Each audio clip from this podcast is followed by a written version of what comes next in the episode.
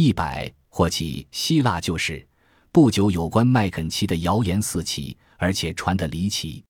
譬如说他企图谋杀康斯坦丁国王，还用枪扫射王宫，封锁出口，这是内讧引起的。这些流言蜚语通过英国外交部扩散了，目的在于诋毁麦肯齐和其他特工人员。其中有一条是曼斯菲尔德卡明爵士指责麦肯齐在巴黎的马克西姆非常不谨慎地泄露了外交机密，而事实上麦肯齐从未到过马克西姆。这种不谨慎之举只可能发生在英国使馆内举行的宴会上，因为很可能隔墙有耳。但毫无疑问，撇开这些谣言，麦肯齐确实说话随便，办事欠考虑。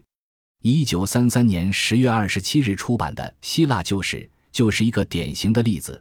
书中对卡明和第一次世界大战中情报工作的描写虽然充满了深情，但不无讽刺意味。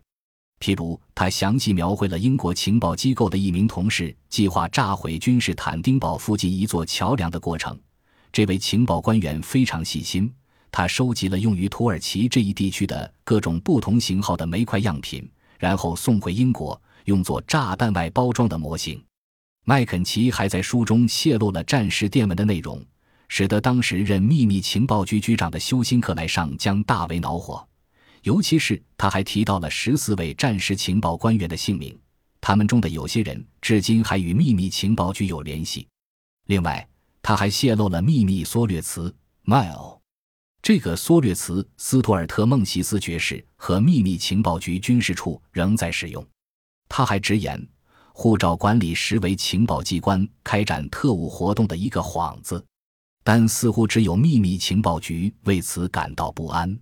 在麦肯齐关押受审期间，军情五处和特别行动都并未大惊小怪，相反还送酒给他喝。